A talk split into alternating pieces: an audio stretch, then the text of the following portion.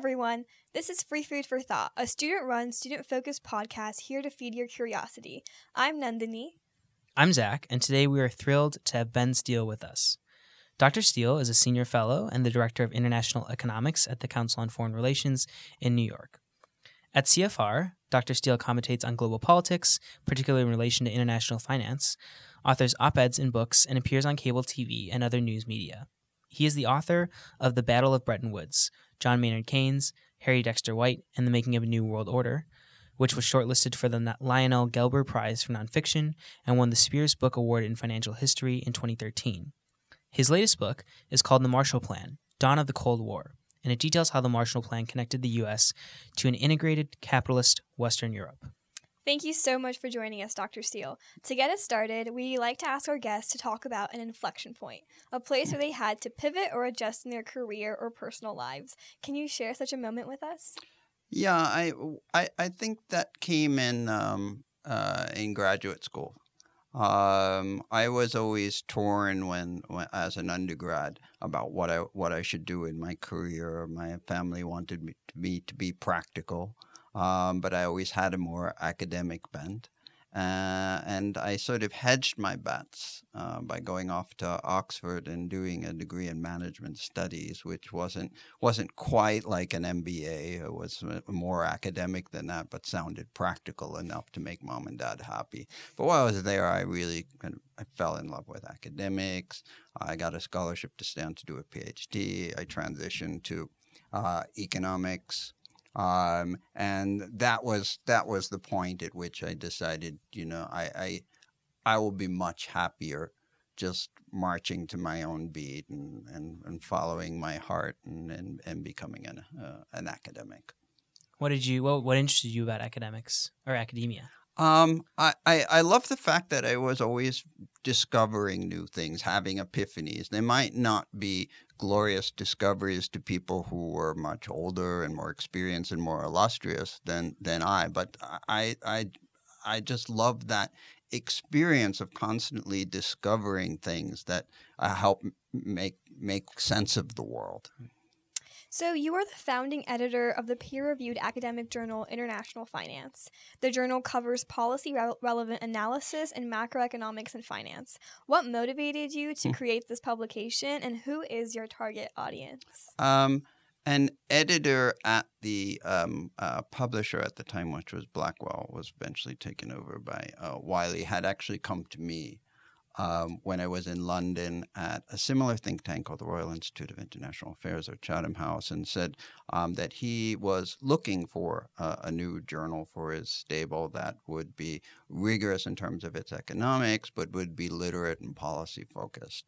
And economists are not typically noted for being literate and oftentimes not policy focused either. So it really sounded very attractive to me to start up something like that. And I've been gratified to see it move from success to success.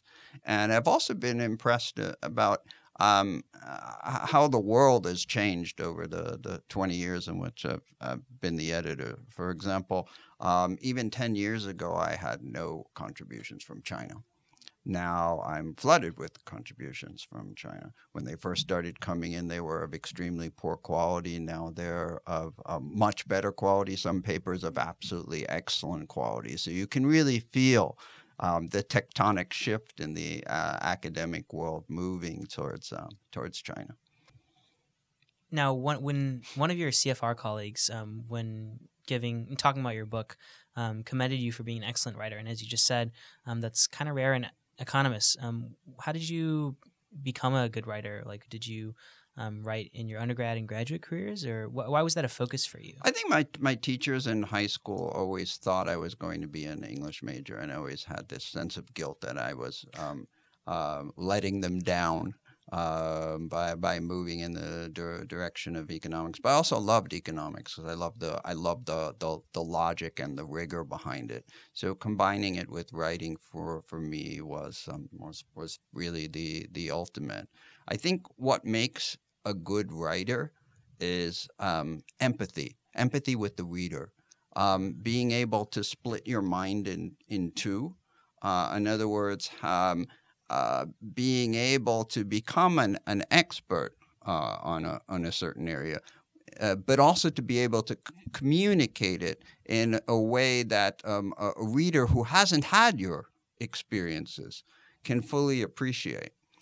So, for example, when I write a first draft of something, I always print it out and I scrub my brain. I pretend I haven't even written it, and I literally read it with fresh eyes, as if I'm an entirely different person. And then I do massive edits from that point. So being schizophrenic, having empathy with the reader, I think is exceptionally important. When you're writing nonfiction, do you think you need empathy with the subject, or is that... Oh, absolutely. In order to make it compelling, absolutely. I mean, if you don't have a passion about the subject, the reader will know. There's no doubt. So you have won the 2010 Hayek Prize from the Manhattan Institute for Policy Research for your book, Money, Markets, and Sovereignty, and the 2013 Spears Book Award in Financial History for the Battle of Bretton Woods. You've clearly had a very successful career as an author, and mixing your career as an economist and as a writer. So what has been the most rewarding experience, or your most rewarding takeaway from your writing endeavors? The most rewarding experience I ever had in my life as a writer was on book tour for this particular book. I was sort of hopping around the country, and I got an invitation out of nowhere to do this roundtable in Minnesota. It was outside of Minneapolis, a semi-rural area, and it was called the Minnesota World War II History Roundtable. And it was a Thursday evening, 6:30 p.m. And I said, yeah, fine, because I could do something else in Minneapolis. But I had no idea what to expect. So I arrived there that evening. And to see this massive crowd of local people, not your typical Council on Foreign Relations members, people with suit and tie, but real local people. 300 people showed up, including kids, and they had a local teacher. A social studies teacher who started out by talking to the students about World War II and how the Marshall Plan fit in. And there was an old woman who was born in Britain, who had lived through the war, talked about her experience. And after my own presentation, there was a panel of four, again, Europeans, 3 Germans, and a Pole who had lived through World War II. And the whole evening was just so deeply gratifying to me to be able to connect with real people in the heartland of America about a subject that was not only important to me, but I think should be important to this country. It's sort of a pinnacle of our foreign policy creations. In your work at CFR, do you wish those people were your audience, or are you, mainly worried about, influencing policy folk in D.C. or New York? Well, we're always interested in influencing policy at CFR. We are a policy-oriented think tank. Our president, Richard Haass, is a sort of wonk, comes very much from a policy background. He was head of policy planning at the State Department. But we also take it as our mission to educate the American public about important issues in foreign affairs. I feel most gratified when I'm connecting with people who are outside the Beltway, when I can make them feel the passion for a policy issue or a great historical period that I myself feel. That's the most gratifying thing. So you are the Senior Fellow and Director of International Economics at CFR. So what have been your main goals in this position? They've sort of evolved over time.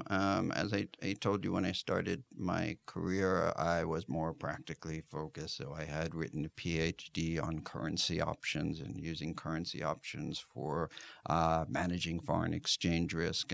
But I always had this passion for politics.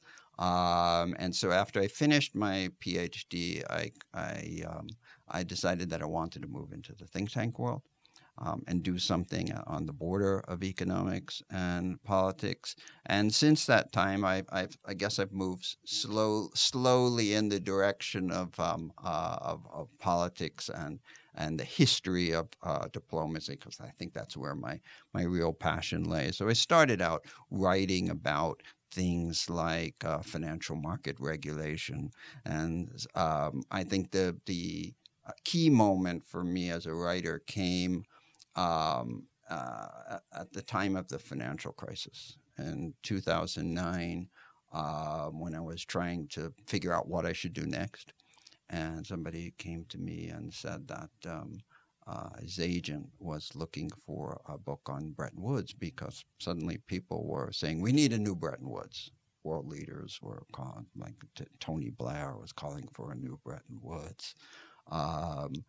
What was the old original one all about? And I thought this would be a fascinating time to take a look at it. Nobody had done that before. And found that it was an absolutely amazing story. It was about much more than economics. It was a story about spycraft, which I hadn't realized, and that got me falling in love with Cold War history. Thus, the Marshall Plan, and as you see, Dawn of the Cold War is actually the subtitle of that book. Yeah, can we talk about your book on the Bretton Woods? Was it a conference or? Bretton Woods was a major international conference in 1944, which led to the creation of the International Monetary Fund, the World Bank, and a dollar-based international monetary system. And you talk about the switch from the primacy of the pound to the dollar. For our audience, what were the conditions that made that possible, and what were some of the political maneuverings that went on at the conference that kind of influenced the outcome of that? Well, two world wars had reduced Britain from the role of the world's greatest creditor to the world's largest debtor. And the United States really took advantage of that during World War II. We came to control nearly 2/3 of the world's monetary gold stock. And so at the time, it's hard for us to imagine now, but in the popular imagination, gold was money. And paper money was essentially a voucher that was exchangeable for gold. And the only credible voucher in the world during World War II was the U.S. dollar. And so the Battle of Bretton Woods is really a story about how the United States used this opportunity to change the world order, to force liquidation of the British Empire, and to make the dollar and U.S. economic policy supreme on the world stage. So in what ways do you think that we in the modern day in the United States are facing the implications of what happened at the Bretton Woods?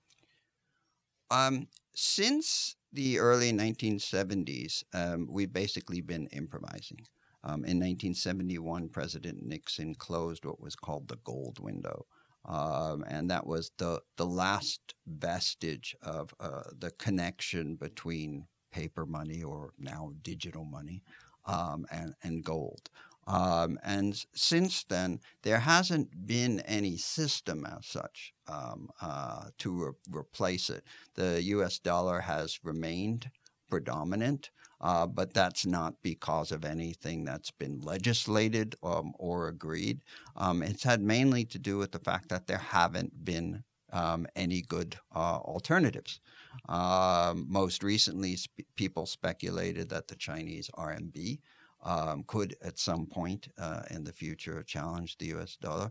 But we've actually seen the internationalization of the RMB go into reverse in the past few years, as China's been struggling with rising debt and capital outflows. So, I mean, despite all the problems that the United States has, the dollar is more supreme than it's been in quite a long period.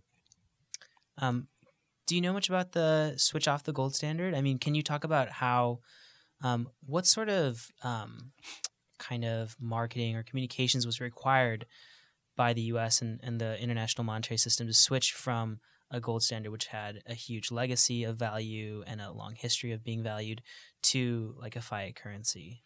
Well, the gold standard of the late 19th century was very different from the Bretton Woods system. Okay.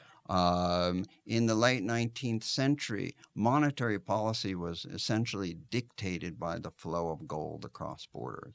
In other words, as gold would enter the United States, interest rates would naturally come down. Credit conditions would be relaxed. When gold would flow out, interest rates would have to come back up in order to attract gold back into the country. So there was really much less room for discretion in the operation of monetary policy. Under the Bretton Woods system, which lasted, as I said, until 1971, the dollar was backed by gold at a rate of $35 per ounce. But the United States refused to give up any sort of discretion. And by the 1960s, the system was falling apart as the French and others were demanding their gold back because they didn't believe that the United States was going to be capable of maintaining this stated exchange rate. So it was really a very different system. And now, of course, we no longer have any fundamental connection between national monies and gold, although interestingly enough, central banks still hold considerable stocks of gold, which is really a vestige of the millennia in which people saw gold as having inherent value. Mm-hmm. So you talked about how gold, you know, kind of dictated countries' monetary policy. For those without much experience in economics, especially macroeconomics, can you talk about now how countries use currency and their own monetary policy as a foreign policy tool? Well, the United States in particular does that because 9 out of 10 foreign exchange transactions involve the dollar in some capacity. So there are very few international transactions that don't ultimately touch the U.S. financial system and the U.S. banking system. And we're able to use this to sanction countries that pursue policies that we find objectionable, North Korea, Iran. It's led to conflict with our allies at times, who often disagree with the way we use these policies. The Russian government is actually implementing policies now to try to discourage their internationally operating companies from doing transactions in dollars. They're talking about putting special taxes on transactions that take place in dollars. But no one has thus far found a way to do international transactions without ultimately relying on the U.S. dollar. So we are able to use it for foreign policy purposes, but it's sort of like antibiotics. If you overuse it, it becomes less effective over time, as just like with antibiotics, you have bacteria developing resistant strains. Likewise, if the U.S. overuses the sanction mechanism, you will find new types of international transactions springing up that don't ultimately rely on the dollar. We've already seen countries like Iran trading in oil, trading in gold, North Korea, for example, hacking cryptocurrency in South Korea. So countries are looking for alternatives. So speaking of foreign policy, you recently wrote a book about the Marshall Plan. So how do you think the goals of U.S. foreign aid has changed since the days of the Marshall Plan? Well, the U.S. had very specific objectives in using this foreign aid after World War II. It wasn't just humanitarian. There was no doubt there was a humanitarian element to it. Western Europe was having terrible difficulties recovering from the damage that had been inflicted by the war. But there was also massive social and political instability. But the U.S. was ultimately concerned with geostrategy, and that is the potential for the Soviet Union expanding its influence westward in Europe. The United States was determined to withdraw its 3 million troops from Europe after the war. So the question then became, how do we support our vital economic and security interest in Europe without having to rely on the military? So we started looking for mechanisms of, in effect, asymmetric warfare. Could we compete with the Soviets, who had conventional military superiority in Europe, without relying on the military? And one mechanism we found for doing that was to leverage our own economic dominance in the world. We accounted for more than half the world's manufacturing output after World War II. And it was also a unique period in that we had a monopoly on atomic weapons, which allowed us to take certain security risks that we would not have otherwise been able to take. So over the decades since the Marshall Plan, many people have proposed new Marshall Plans for different parts of the world, different types of problems, and climate change, refugee flows, et cetera, but nobody's been able to imitate or even badly replicate the Marshall Plan. In talking about the Marshall Plan, one thing you said is that you realized that people mattered, that the political leaders present in the negotiations were instrumental in actually getting those plans to succeed. Yes. Can you talk about examples of that? Sure. President Truman had never intended to overthrow the foreign policy architecture that had been handed down to him by FDR. He was determined to try to reach accommodation with the Soviet Union, but circumstances taught him that this was not going to be possible. And President Truman, I would argue, was much better at delegating authority than FDR was. And he empowered people, many of whom had been part of the FDR administration, but in some senses had been conscientious objectors who had difficulties with various aspects of FDR's foreign policy and sometimes domestic policy. People like George Kennan, who's the father of the containment strategy and one of the architects of the Marshall Plan. People like Will Clayton, who is the Undersecretary of Economic Affairs, and in many ways, as I explained in the book, the father of the European Union.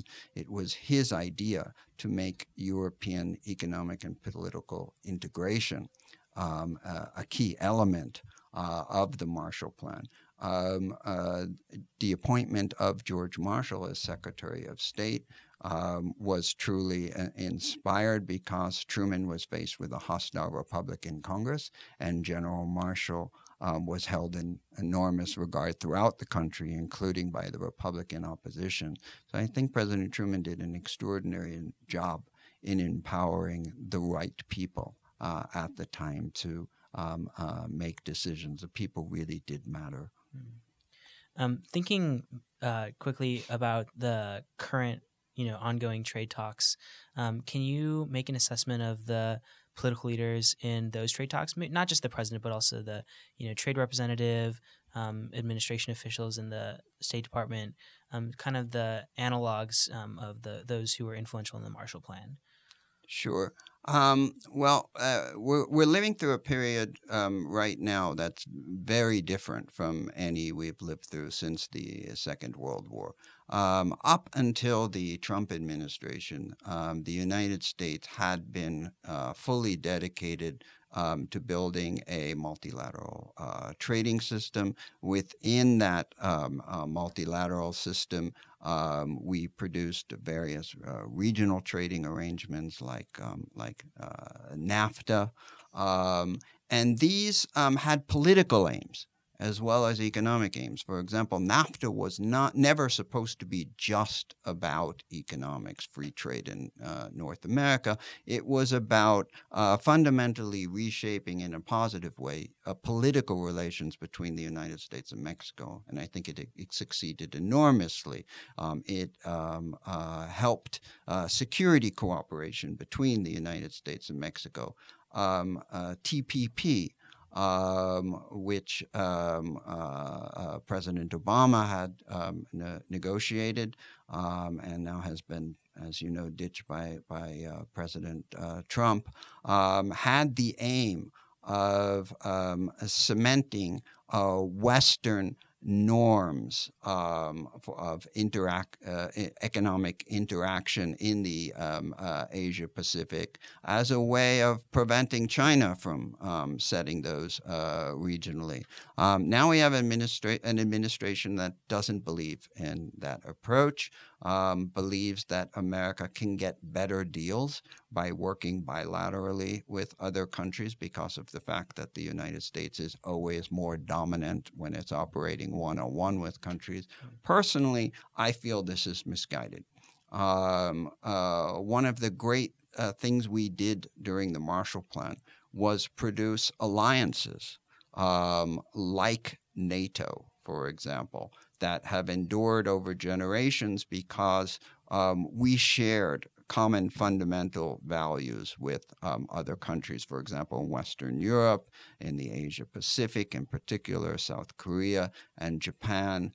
And now that we are far less dominant economically and militarily in the world than we were after World War II, those alliances are actually more valuable to us. It allows us to punch above our weight diplomatically. And I personally think it's deeply misguided for us to allow these alliances to dissipate, to fall apart. It allows other countries like China and Russia to offer what are in essence better short-term deals to our allies, and we're basically conceding the moral ground for economic interaction. I think that's unfortunate. So the last question we ask all of our guests is, what is your personal definition of success, and how would you help students define success for themselves? No, I think it's, we all face great pressures from our parents, from our friends, from society at large, to be successful according to definitions that don't always jibe with how we feel. And it is, of course, important to establish a base of economic security for yourself.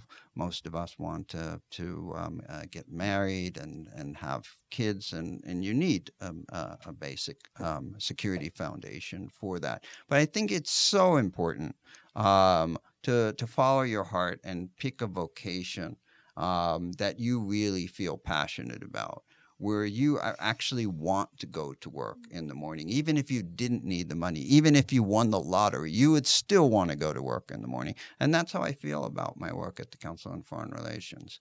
I need to make a living to support my family, but even if I didn't, it's a place where I would love to come to work in the morning, where I always feel intellectually stimulated and challenged. And I think that's so important for students to remember as they consider all the options open to them in life.